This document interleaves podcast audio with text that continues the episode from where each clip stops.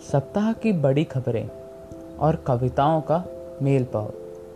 सब बस यहीं पर। आओ और इस अनोखे मेल का मज़ा लूट जाओ। मेरा नाम जरिन जोशी है और आप सुनने जा रहे हैं संक्षेप में सप्ताह, एक साप्ताहिक पॉडकास्ट जो आपको देगा पूरे हफ़्ते का निचोड़। कविताएँ भी, खबरें भी।